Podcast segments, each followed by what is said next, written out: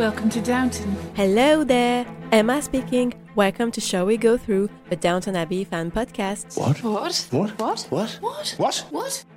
Hi everyone, I hope you're all doing well. And if some of you had the chance to see Downton Abbey A New Era, I hope you liked it. As I'm recording this, I haven't seen it already, but I am going to see it like in two days. So I'm really, really excited a bit nervous too. Like I'm kind of scared what's going to happen, but I'm so excited. And for those of you who haven't got the chance to see it because it's not out yet, well, be patient. It's almost there. So today we're going to talk about episode five of season one of Downton Abbey, and I called it the one with the salty pudding. I'm pretty sure if I tell you this title, you know exactly what scene I'm referring to. And we're here. Let's start, shall we? So, in episode three, we had beginning of a new storyline for a character who is Mrs. Patmore because she didn't see the flower. And in this episode, we have, well, the continuation of that storyline. So, we have Cora, who is coming downstairs to talk about a new pudding with Mrs. Patmore. And well, Mrs. Patmore doesn't really want to do this new pudding because she already prepared what was planned and she doesn't want to do something new. And so they want to make this new pudding because they have a guest who is Anthony Strallan. We're going to talk about him later. Um, so they want to make this new pudding because he likes it. But Mrs. Patmore doesn't want to. Why? She tells everything has been prepared. Why should I make something else? It's going to be really nice too, what I'm going to do, you know? And Daisy comes in and she thinks she's helping by telling Mrs. Patmore that she can read the recipe to her if the problem is about reading the recipe. And well, Mrs. Patmore gets really, really, really angry by that because she's like, well, who mentioned the problem? And she is embarrassed by the fact that Daisy said that in front of her ladyship. And so well, Cora just realized that Mrs. Patmore will not change her mind. So she's like, you know what? Let's keep the pudding that was planned and everything will be all right. And then she has a chat with Mrs. Hughes because she's kind of concerned for Daisy um, because Mrs. Patmore is very angry at her. I really like this conversation because, like, well, do look after her because, uh, well, Mrs. Patmore looks ready to eat her alive. And then again, just to I already said it, but Mrs. Patmore has one of the best lines in this show. And so, you know, Daisy, she's she's really embarrassed because she's she just wanted to help, which was really nice of her. Yeah, she just wanted to help. And then, oh my god, Mrs. Patmore's answer is like I think one of the funniest in the whole show. Oh, look, Judas was only trying to help, I suppose, when he brought the Roman soldiers to the garden. And a little fun story about this scene I've read. Where did I read that? I think it was a post on Tumblr. Well, most of the things I read are on Tumblr, but it's um, from an interview. Lesley Nicol, who plays Mrs. Patmore, said that um, when Cora well came downstairs, she kept telling her "Your Majesty" instead of "Your Ladyship," and I thought it was really funny. And she was like, "Well, you know, I felt like I was talking to the Queen." And well, Cora is my queen, so you know I can totally get that. And I think it's even funnier when you know that in this episode, uh, O'Brien once called Cora Her Majesty. I don't know if you ever noticed that, but it's uh, later on with uh, when we're going to talk about Sybil. But she says that she says, "I got Her Majesty after me all afternoon" or something like that. So I thought it was really funny. So we had this issue with the pudding, and then when they're preparing dinner, Mrs. Patmore let the chicken fall to the ground. And then when the chicken is on the floor, the cat arrives and just wants where to eat it. Remember when I talked about cats in Downton Abbey and we had the cat at the Dower House? Well, this is the other cat, the cat in the kitchen. And so, well, they make the cat go away and they take the chicken and put it back on the plate because, well, she had nothing else to make them eat. And then she says, What the eye can't see, the heart won't grieve over. In French, um, we have an exp- expression, uh, we say ni vu ni connu, which uh, is like out of sight, out of mind. And funny fact in the script book, Julian Fellowes made a comment about this scene that this scene was inspired by his own life. I think it's the same story. Like the chicken fell and the cat started eating it, and he had nothing else to give uh, his guests, so he just take it back. Like I think he chopped it in uh, different pieces, so you won't see that a cat already eaten a bit. Well, yeah. So I think that was funny. So we have the dinner upstairs, and when they eat, you have the pudding, the pudding that she had planned because I mean she knew the recipe, so she didn't want to change it. It was raspberry meringue, if I uh, remember correctly. So yeah, and it looks really nice. And she added sugar on it just before it was going to be served. Well, apparently, it wasn't sugar because when Strallan starts to eat it, well, he just choked because he had his mouth full of salt. So Mrs. Patmore put salt instead of sugar. Um, the pudding, that must have been nice. And I mean, this scene is really, really funny, the whole uh, salty pudding situation, because Strallan's reaction is a bit too much. Even Robert's like, what is happening? And when Mary Matthew was all our thing, it means I would have been them. And what I think is really sweet is uh, Robert just saying, well, I, I would want to be uh, Mrs. Patmore kitchen maid, like pour her. and Sybil, again, we already said it, but she's definitely the best.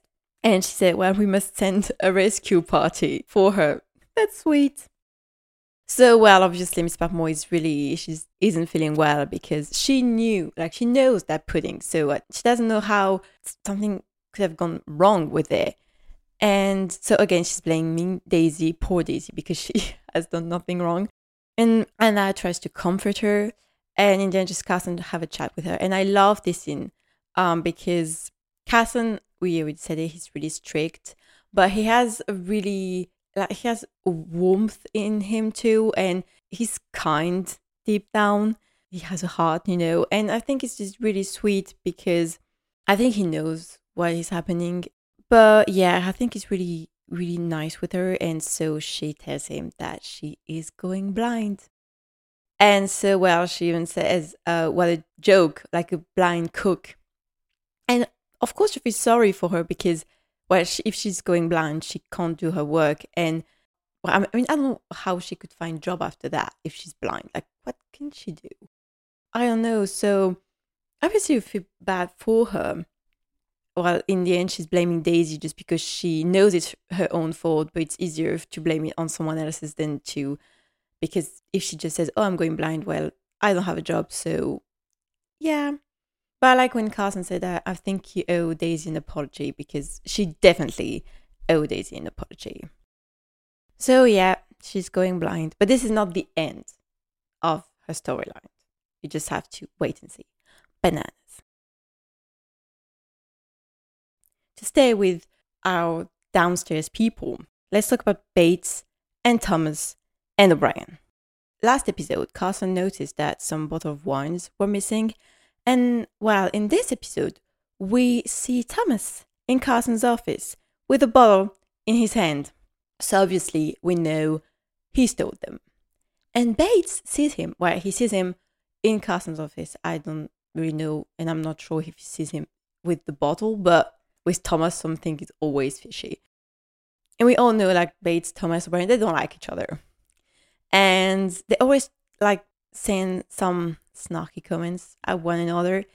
And there's a moment in the servants' hall. Uh, they talk about if there is ghosts. Like Thomas said, I always felt like this place was haunted. By the spirits of maids and footmen who died in slavery. But not in Thomas's case from overwork.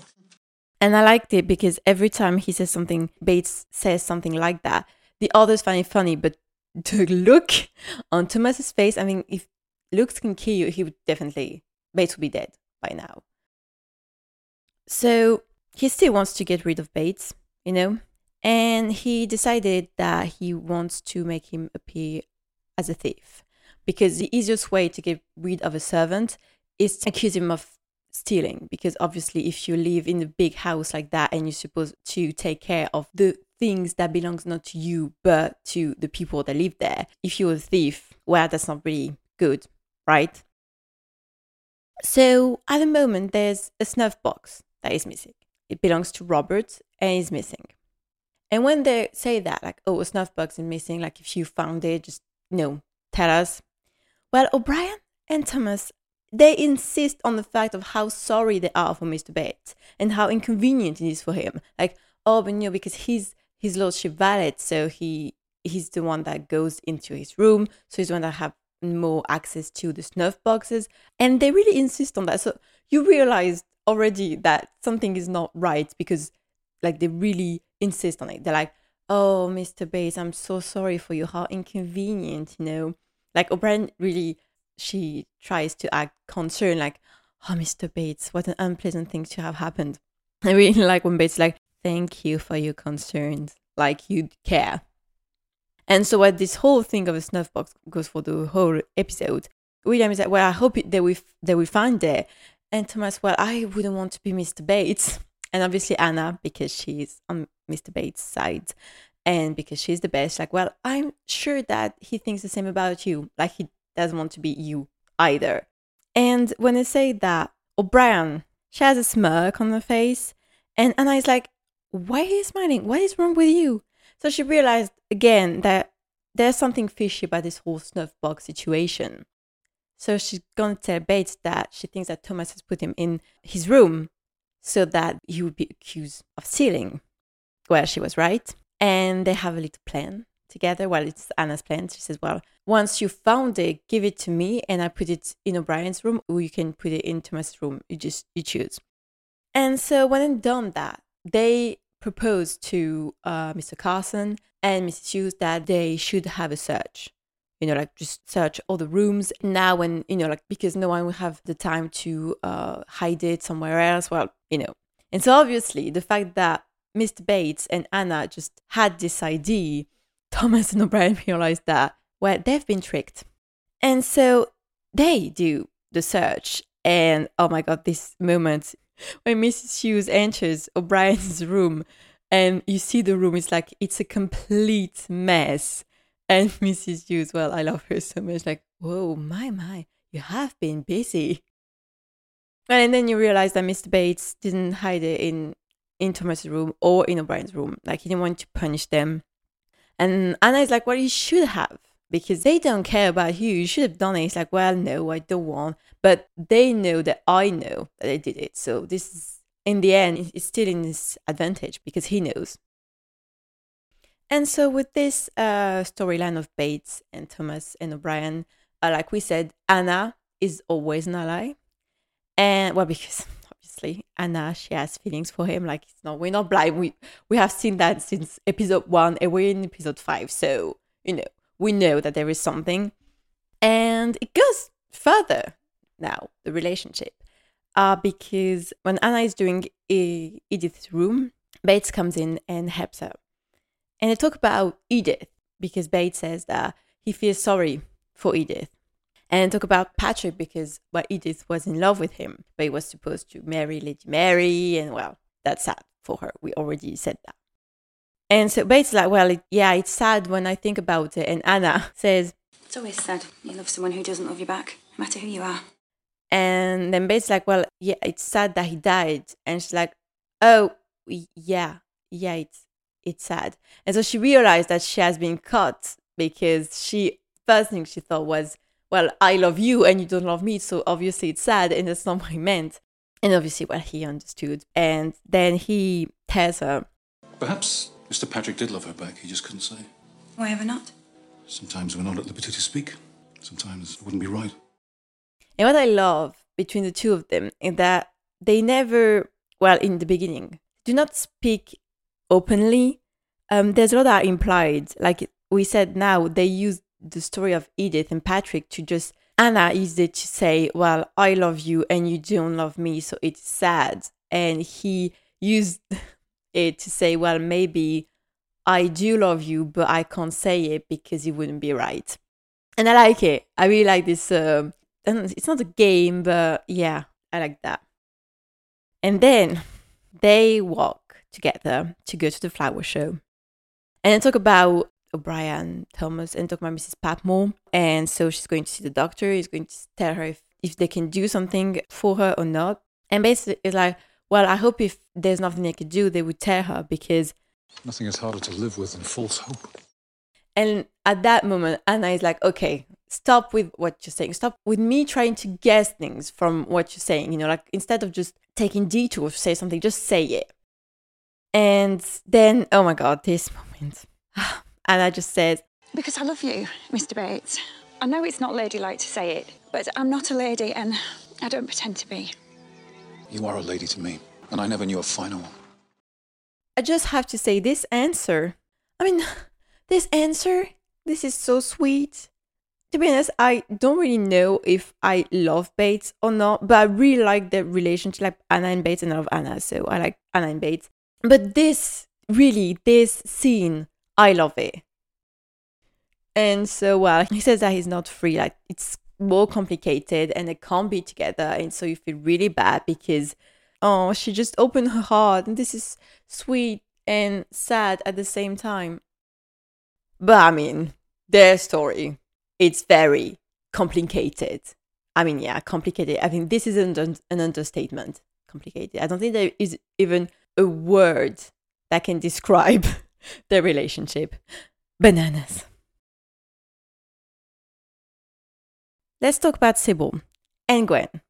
So, if you remember correctly, she uh, she wants to help her to be a secretary. So she found her a job advertisement, but then Gwen uh, had a letter to say that they already found someone, and now Sybil receives a letter. And just one sec, this shot when um, she has the letter in her hand and her hands are behind her back, I just love it. That that shot I think is really beautiful and she applied for a job for Gwen. And they have an interview, like the next day.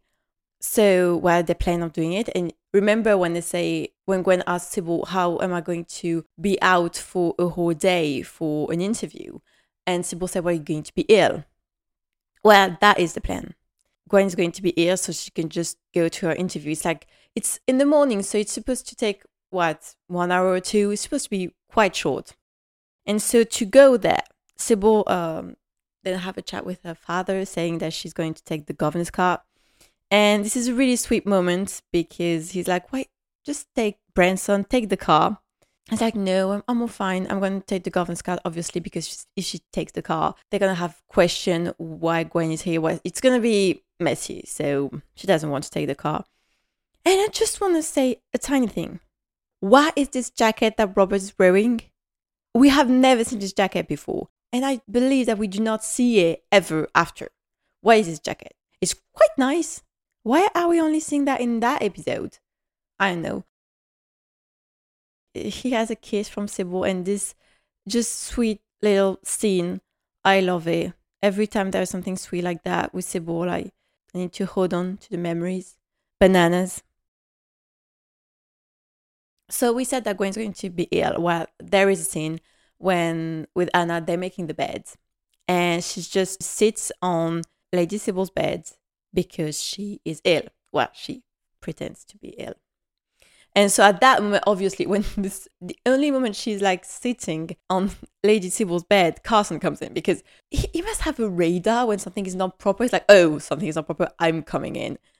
And so obviously, well, Anna's like, well, no, she's ill. She needs to lie down. So, and Carson's like, well, okay, go. The thing that I thought was quite interesting everyone has a biscuit jar in their room, but apparently no one ever eats them. Why? They have biscuits in their room and they do not eat them. And they're thrown away every evening because every day they change the biscuits. The first time I, I heard that was they literally they, they throw away biscuits I mean, give it to me. I will eat them. It's just a tiny detail, but it got my attention, so I had to talk about it. So, Sybil and Gwen are going to the interview together.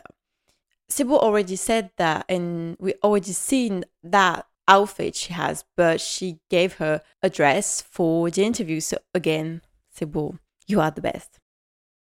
And, you know, Sybil's like, well, are you, are you sure it's going to be okay? Because if someone comes into your room like what are they going to say? It's like, oh, it's Anna. It's all right. Uh, she would never betray me. She's like a sister. And we know that Anna would never betray her because she saw Carson stealing food and she never said anything. So obviously. But just like when Sybil was like, well, she's not like my sisters.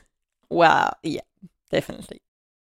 And so when they're arriving at uh, where Gwen has the interview, well, you realize that Gwen is waiting much longer than she thought she would, and that they will probably be late.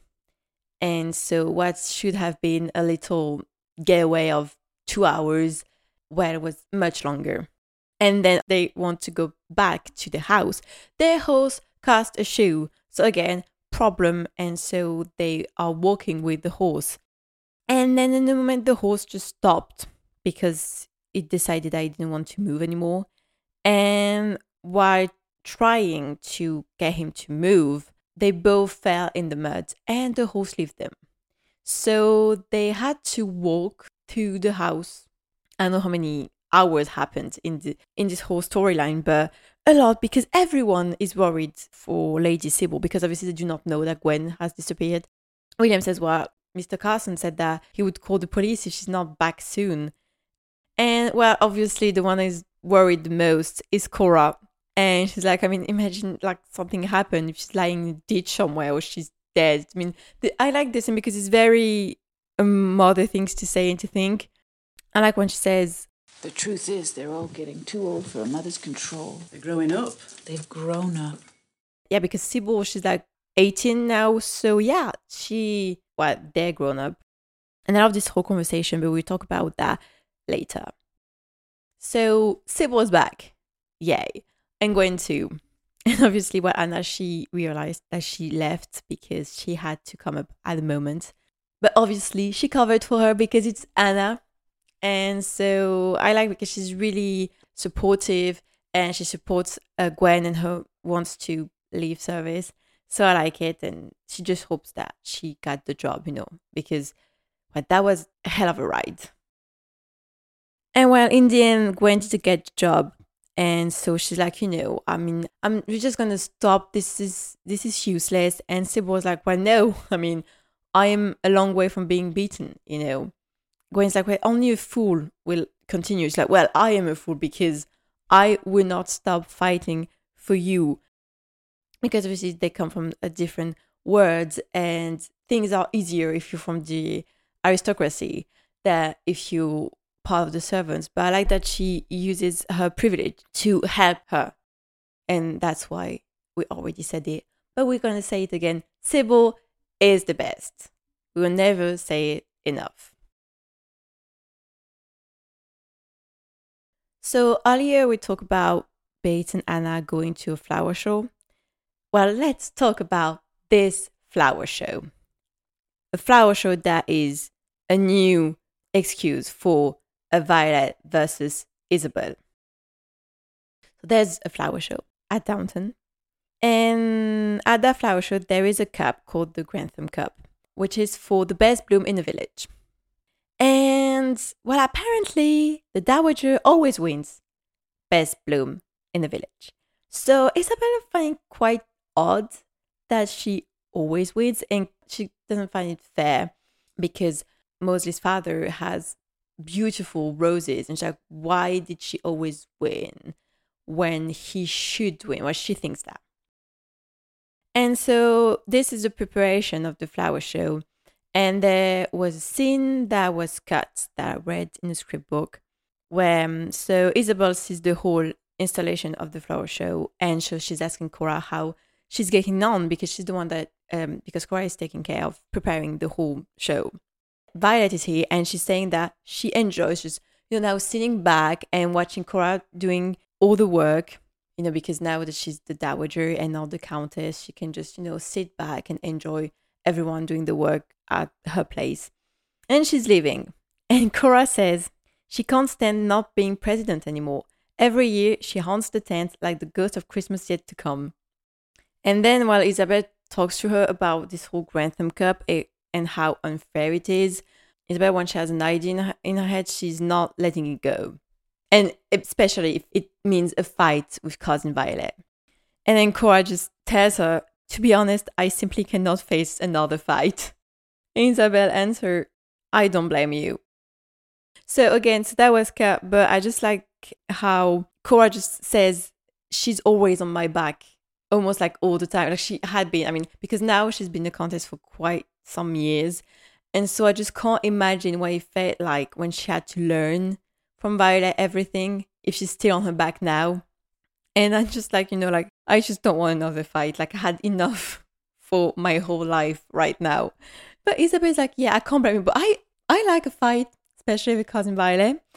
So Isobel is going at the Dower house to crawl with Violet. And I like it because Violet's like, oh, I thought it was about the hospital. But now it's a flower show. So yeah, when it's a flower show, there's always something that they can disagree on. Again, they talk about it, and Isobel says how unfair it is, and she's like, "Well, I've been fortunate in that. You know, my gardener is really good, so I've won. You know, what's what's wrong with that?" And Isobel is like, "Well, the thing that is wrong is that you don't usually win; you always win." And said, "Well, I believe the committee feels like they have to give the cup as a kind of a tradition, and because, well, let's just be honest, I think they're all afraid of Violet to just say." let's just give it to her and we're not going to have any problem. but, you know, Isobel's like, well, there is a new fight. You know, you have again Isobel against Violet, and now it's on the Grantham Cup. And then another scene where the flower show is still in preparation, almost ready. I love Cora's outfit.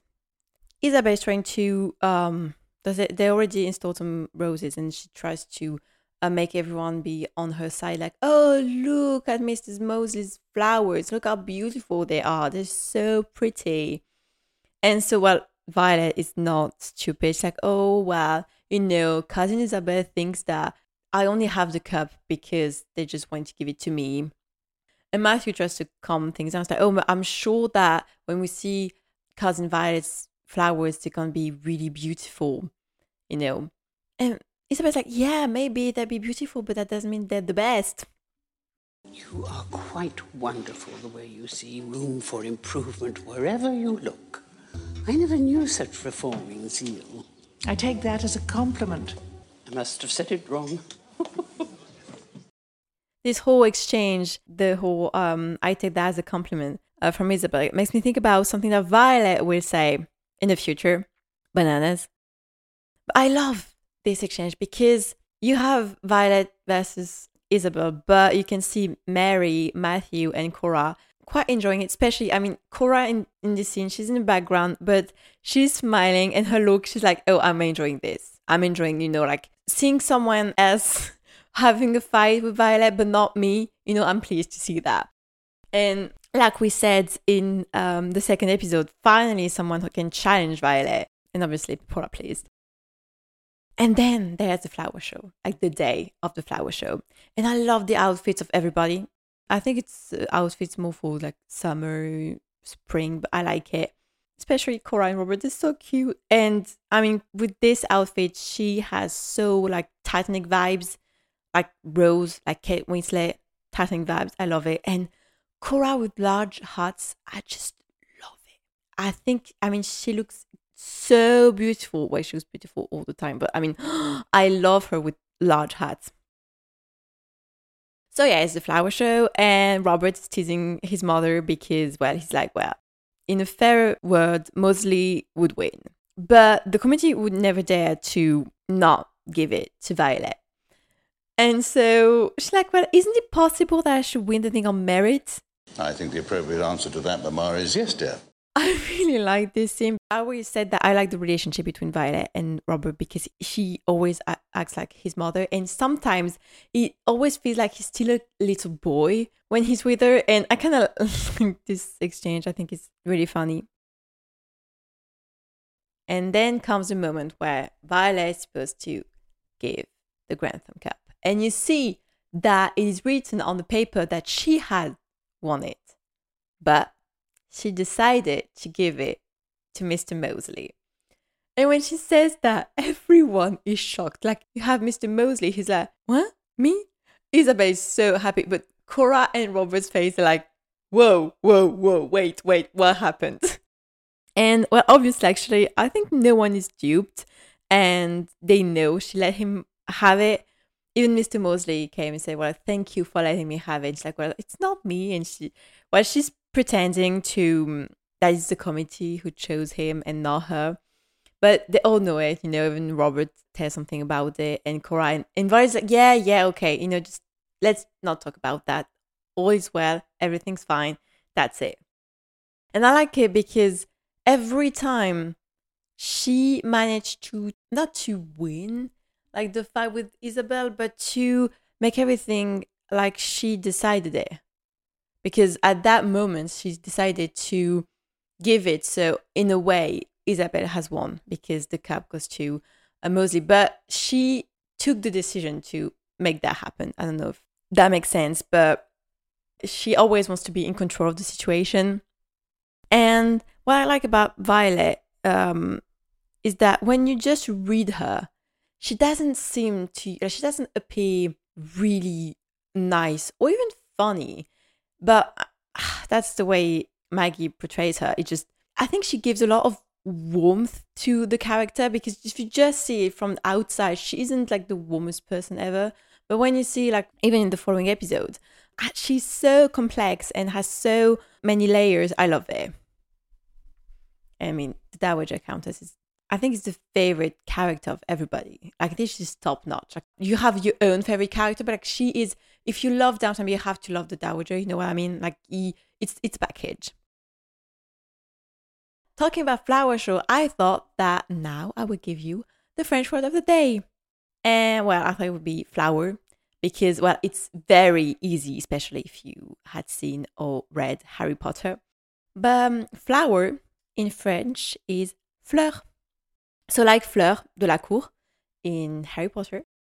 And yeah, it's written F L E U R and it's feminine, so it's une fleur. So yeah, very easy, but I thought it would make sense. So flower in French is fleur. Now let's talk about Mary, Matthew, and Edith. It's three storylines that can just mix up together, so it would be easier to just talk about them all together. So we saw that Edith tried to get closer to Matthew because Mary told her, I don't want to marry him, so you can have it if you want. And so she tried. Yeah, I I told you that I thought, yeah, good for her that she tried. But now we also realize that Mary and Matthew got a bit closer and that Matthew is actually not interested in Edith. And they even talked about it. Matthew and Isobel uh, talked about Edith, and because she's like, well, you know, I want to go visit some local ch- churches myself.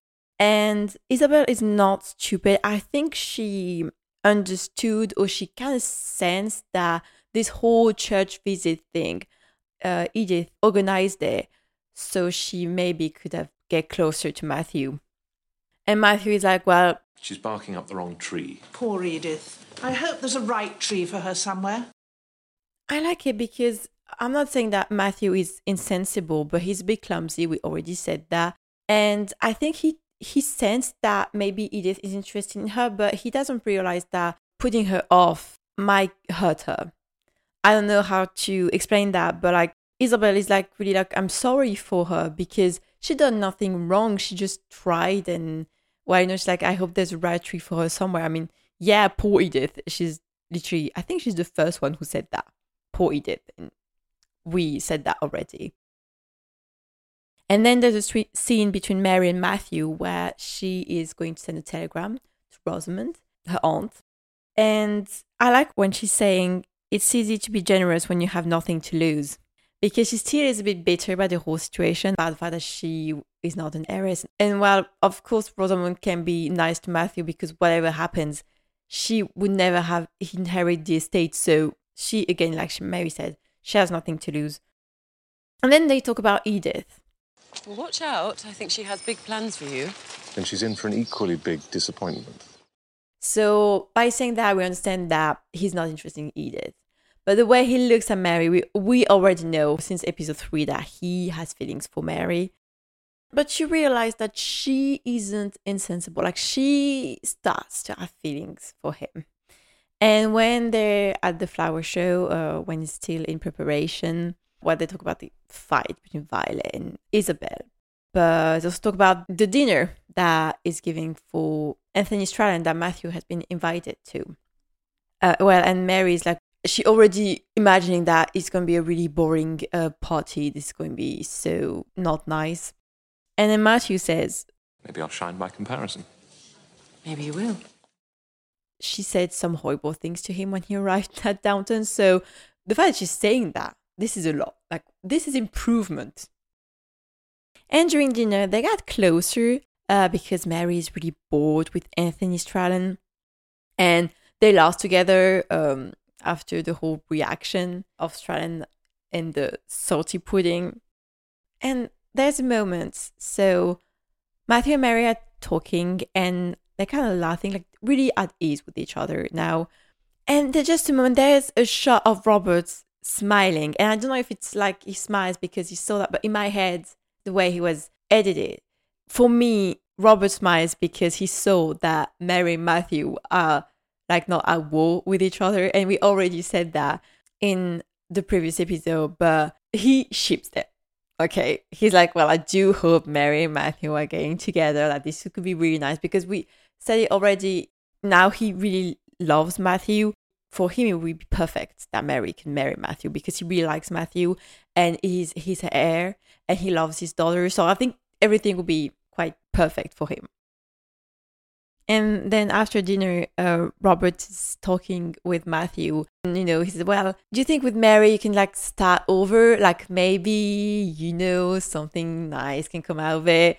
Again, he's shipping them. And Matthew's like, Well, why not? We, we don't know what's going to happen.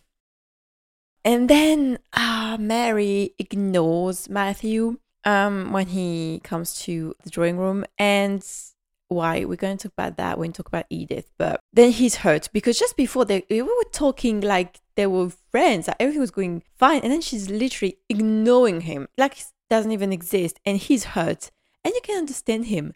I mean, it's two different moods in like what ten minutes.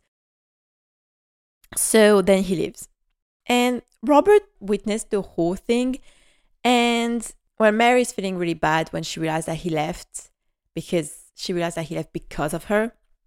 And like we said, Robert witnessed the whole thing and he he's being smart again. Like I just remember, you know, a line that was written in Scribble when they say that he doesn't really know his children. But at that moment he understood something like in her character and um is it shocking that I thought he was really smart? Yeah. Really, in season one, he feels really smart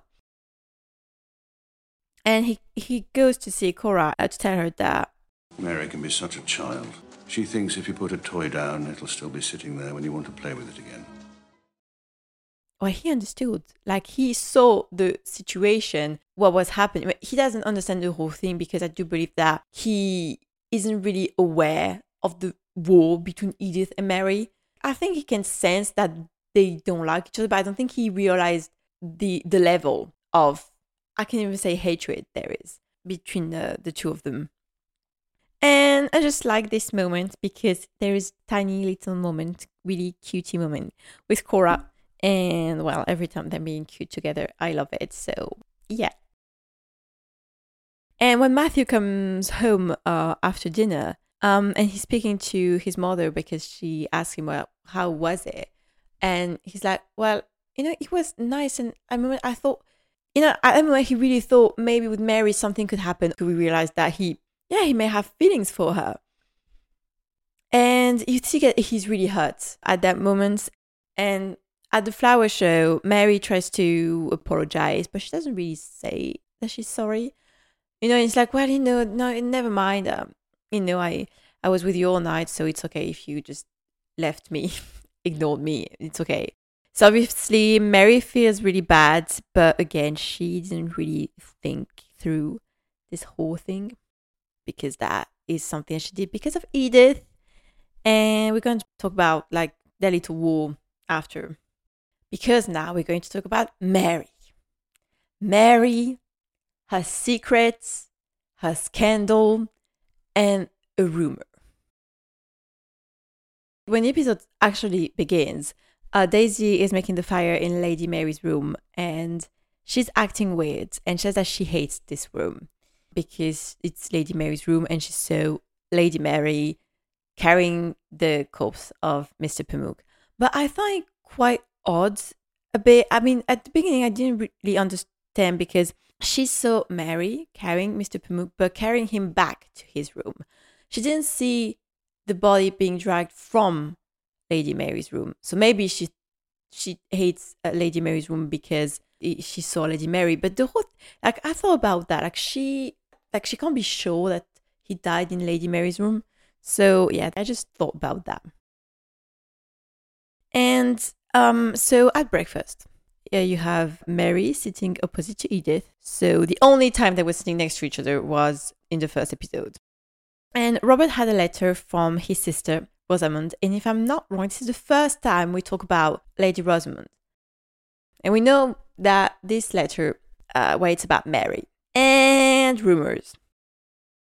And so, um, well, Sybil, because she's the best, she's like, oh, well, poor Aunt Rosamund, like, all alone in that big house. I feel sorry for her. And Mary. I don't. All alone with plenty of money in a house in Eaton Square. I can't imagine anything better. Really, Mary, I wish you wouldn't talk like that. There will come a day when someone thinks you mean what you say. It can't come soon enough for me. I like this whole scene because the reaction from Robert, because at that moment we do not know what was in the letter, but the reaction from Robert at that moment, you know, I wish you wouldn't talk like that because someone would think you meant what you say. And we know that Robert reacted like that because of what was in the letter. And so he talks about that letter with Cora. And he said, well, apparently uh, Evelyn Napier has given up any thoughts of Mary. And Cora, she's not surprised because she talked with Evelyn and she said, well, I already knew that. But Robert is like, yeah, but apparently it might reflect badly on Mary. Like, as if Mary had somehow been found wanting in her character. Well, Cora thinks a bit bad because she knows the whole truth about Mary's situation, but she also know, knows Evelyn Napier. I do not believe he would have said that. Like he's a nice man, and we've seen that he's a nice man. We love Evelyn Napier, and so obviously, if there is rumor like that, she's worried, and she even tells him she has to marry someone. And I mean, she has to marry soon because if this is what been saying in London, this is trouble. And Cora, well, she can't help but think about well, the whole rumors, it is true. And so she's like, well, she needs to get married. And Robert's big like, yeah, but I mean, come on. And, you know, like it's, it's two different sides. Like Robert, he's like, well, if she would listen to me, she would, she would get married to Matthew, but she doesn't want it. So Cora just, she has an idea. She said, what about Anthony Strallan? And Robert's definitely like, well, that is a horrible idea. Anthony Strallan is at least my age and as dull as paint. I doubt she'd want to sit next to him at dinner, let alone marry him. And I think a part of him is like, how can you think that this man would interest her? You know? But she can't tell him the truth about why she pushes a man like that at her daughter because, well, the rumors true, so we have a problem. And downstairs, they talk about Daisy and what happened to her um, because she felt really weird in Lady Mary's room.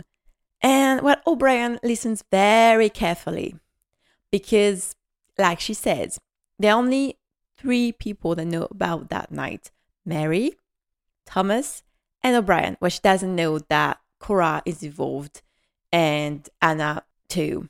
But now she realized that maybe Daisy knows something. And then we realized that the rumor about Mary actually they come from Thomas because he said some stuff to a friend of him that is a valet to apparently someone that, like O'Brien said, is an open mouth. Thomas and O'Brien are still plotting because that's all they can do. And O'Brien, she tries to manipulate Daisy because she wants to know what she knows. But Daisy, she is frightened. She doesn't want to say something, but she's trying to find a way to know if Daisy knows what they know. And then, well, this whole letter rumor situation, obviously, Cora has to speak to Mary. And they talk about Strallan. Cora goes to Mary's room to talk with her before dinner. I really love her dress. I love this color. It looks so good on her. I think I already said that that I love her outfits. Well, already said that I'm in love with Cora, so no surprise there. But they talk about Strallan, and Mary's like, "Oh, really? This old chap." How many times am I to be ordered to marry the man sitting next to me at dinner? As many times as it takes. I turned down Matthew Crawley. Is it likely I'd marry Strallan when I wouldn't marry him? I'm glad you've come to think more highly of cousin Matthew. Well, that's not the point. I just like this because Cora is really happy to say, oh, okay, so now you don't dislike Matthew, like you like him. And Mary, there's a little pause before she's like, oh, never mind that. And, um, you know, then Cora being serious again, when you said you didn't want to marry Matthew, you were the daughter of an earl and you had, you know, your reputation, everything was fine. Now, like she says, you are damaged goods. And Mary's like, oh, really, mama? And then at that moment, cries like, well, I don't know how, but there is a rumor in London that you are not virtuous. And Mary's face at that moment is like, what? Oh, yeah, trouble. And Mary at that moment, you see that a tiny moment, like her mask just fell down. And then Mary puts her mask on again and she really acts like this a really reckless person again. And oh my god, when you say Kemal, my lover, I'm like, please, girl, you like the guy. You knew him for like ten seconds. You were absolutely terrified, and now you try. She's trying to act like she was in control of the situation, but she's not. She's definitely lost control of the situation the moment he came into her room. Yeah, she's completely lost. And I don't know why she doesn't want to be a bit fragile or lost in front of her mother, but I think it's, yeah, she doesn't want to be weak. And so she's like, no, I'm to be fine. Like, four years of boredom and duty is not possible for, for me. So I'm a lost cause. Just stop worrying about me. I'll be fine. But I like it when she says, I know you love me and you want to help, but just let me be. And I think it's really sweet because I really believe that she meant it. And when Cora obviously answered, Well, I do love you and I do want to help. But I think she's like, she's lost when it comes to Mary. Like, I don't think either of her parents know how she, like, how to talk to her or how to help her because she is like, she's really the type of person that doesn't want any help. So when she said that she's a lost cause and that her mother should focus on something else, she said, well, let's focus on Edith. That's what we are going to do too. We are going to talk about Edith. And well, it's more like Edith versus Mary. So we already talked about what happened at breakfast, but when Mary is, you know, telling that she would adore to be alone with plenty of money in a big house, the way that Edith looks at her, like we already said, but if looks could kill, Mary would be dead. well, I believe that Edith, of course, she doesn't like Mary because she almost had every man she wanted. You know, she wanted Patrick, but was supposed to marry Mary. Then she kind of liked Matthew, but he technically was supposed to marry Mary too. So yeah, a lot of hatred, and we don't know what happened you know, when they were younger, but that doesn't look pretty. Um, and so we talked about uh, Cora and O'Brien when Cora was uh, worried about Sybil. When Cora said, you know, that they they've grown up and they're too old for mother's control, she says, "No one ever warns you about bringing up daughters. You think it's going to be like Little Women. Instead, they're at each other's throats from dawn till dusk." And there's a line that was cut just after that uh, O'Brien's like, well, surely not Lady Sybil, because everybody knows that Sybil is the sweetest.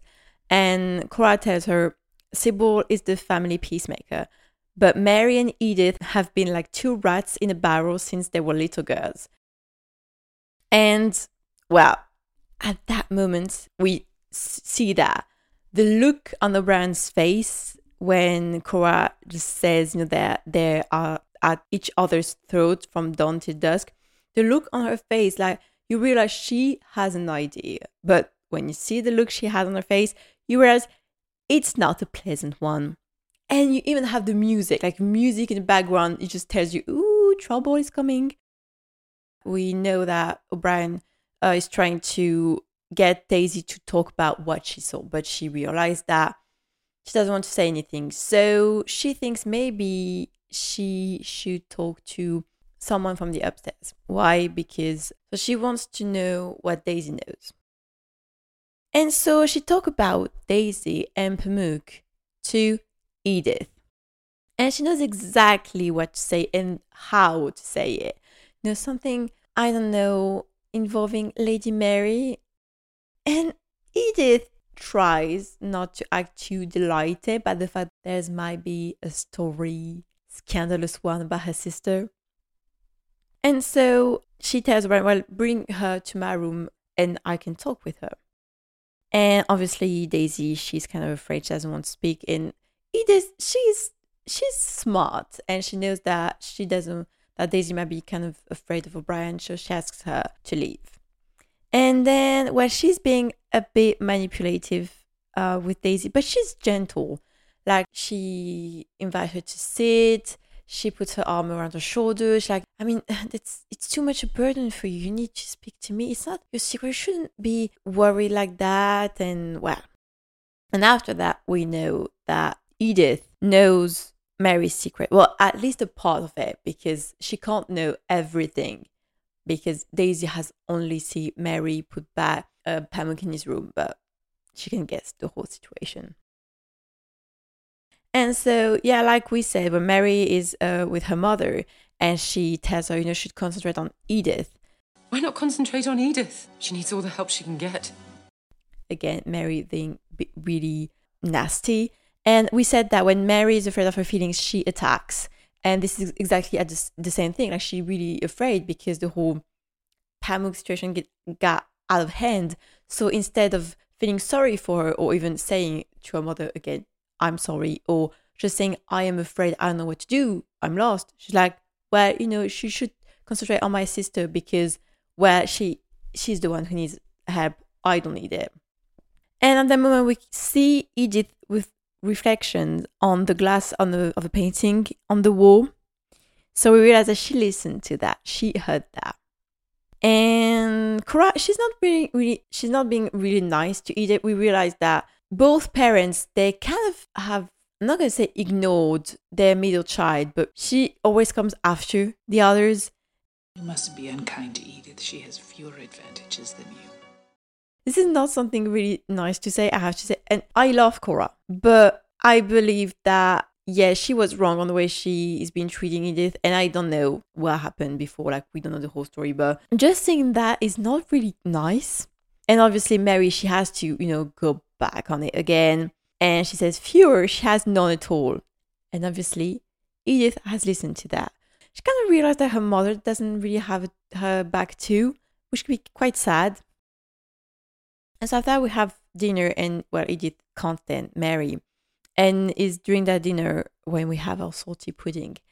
Mary is really bored with Strallan because she's supposed to talk with him because Cora has put her next to him because she wants that maybe something could happen. But Edith got Anthony Strallan's attention, and I think she wants to have something that Mary can't have. You know, even after the whole salty pudding situation, even Cora said something nice. And, oh, it was really nice of you, Edith. You saved the day. And Mary, she's like, oh, you're kidding me. Like, it's this old, stupid man. You think I can't have him? And just before that, they talk about Matthew. And Mary's like, oh, well, I'm sorry, cousin Matthew proved a disappointment to you. And Edith is like, well, who says he has? Matthew, he told me this is really mean the way she's saying it. And it's at that moment that Cora tells Edith that she saved the day. And so Edith feels proud bit of her that she managed to like succeed at something that Mary didn't. And obviously Mary's like, Oh, you think I can't have him? And it is what she's saying, Well, you can't win every prizes. So Mary's like, Oh, it's a challenge. Well, okay. And it's at that moment that she ignores Matthew to go to Strallan. And it's because she just wants to win, because it's against a challenge and she wants to win. And you can realize, like, it's exactly what Robert says. She is a child. Mary and Edith, when it's about the two of them, they are immature. Really, when you see what Sybil is doing to help a maid And even after we see in the following episode, just realize well, Sybil is younger than Mary and Edith, but she's definitely already set up, but she's more mature. And uh, the problem with Mary is that she so wants to win against Edith that she doesn't let go.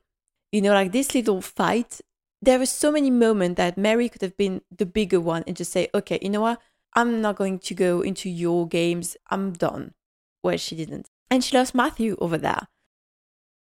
And at the flower show, so Matthew, you know, she, he, well, he let her go. And so Edith, well, she enjoys it because uh, she say, well, it's a bit like with the Duke when she said to to her, he slipped the hook. I suppose you didn't want him when he wanted you, and now it's the other way around. You have to admit, it's quite funny. It's it's a bit true, you know what she says. But again, Mary has to be nasty. And this is the sort of thing that you say, she could just have shut up at that moment, but she's still going for it. And there is a moment, if you want to be the bigger person, is you have to stop going for it. Well, to be honest, she never, ever stops. Like she always has to go for it when it's Edith. She wants to be the one who have the last word. It's always like that. Bananas. Then Edith says, She who laughs last, laughs longest.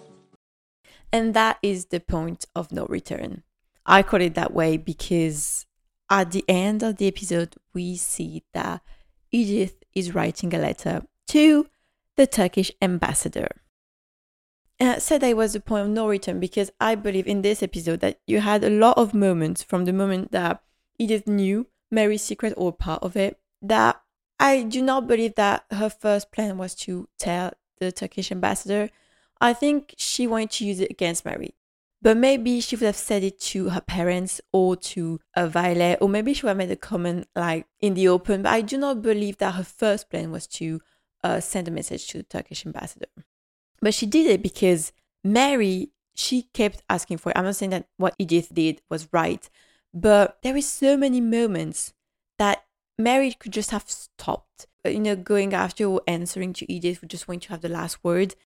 And that is, I think, when she just says, she who loves last loves longest, that is the moment she said, okay, you want to be like, you want to be this bold, reckless, think that you're better than me. Well, you know, look what you made me do. I don't like your little games, don't like your tilted stage, the role you made me play the fool. I don't like you. But I got smarter, I got harder in the nick of time. Honey, I rose up from the dead, I do it all the time. I got a list of names, and yours is in red underlined. I check it once, then I check it twice. Oh, look what you made me do. Look what you made me do. Look what you just made me do. Look what you just made me do. Look what you made me do. Look what you do. Look what you just made me do. My music of the day is Look What You Made Me Do by Taylor Swift. I know it's another Taylor Swift song. I'm sorry, or not. Again, I'm a Swiftie, so that's, and to be honest, it's the first thing I thought about. It's not Taylor's version because it is not out yet. Maybe when this will be out, I will change and put the Taylor's version. But yeah, there is so much bitterness in this song. And Edith, yeah, it's really like, look what you made me do. It's Mary just, she just dug her own grave without realizing it. I think if Mary didn't want to win the challenge with Strata and stuff, maybe Edith would not have gone this far, but we would never know, you know. But I really think it's nice when you see bananas the following seasons because, well, this is like their feud. It's well, it's to the whole show, but it's something that Mary would never stop doing. She will always want to have the last word. So yeah, that was it for this episode. I hope you enjoyed it. Don't hesitate to leave a review, a comment, to subscribe, to talk about the podcast to your friends if you liked it. Um, don't hesitate to send me DMs on Instagram at shortway.podcasts if you want. You can talk to me about absolutely anything like Downton Abbey, the whole show, this episode, following episodes, the movie, whatever you want to talk to me about. yeah, just anything. I would love to chat with you. Um, yeah, and well, I will see you next Sunday to talk about episode six that I called the one where they form. It's this title is not, is not as obvious as the others, but I thought it suited the episode really well. I will explain it next week. And until then, take care of yourself and don't forget. Vive la différence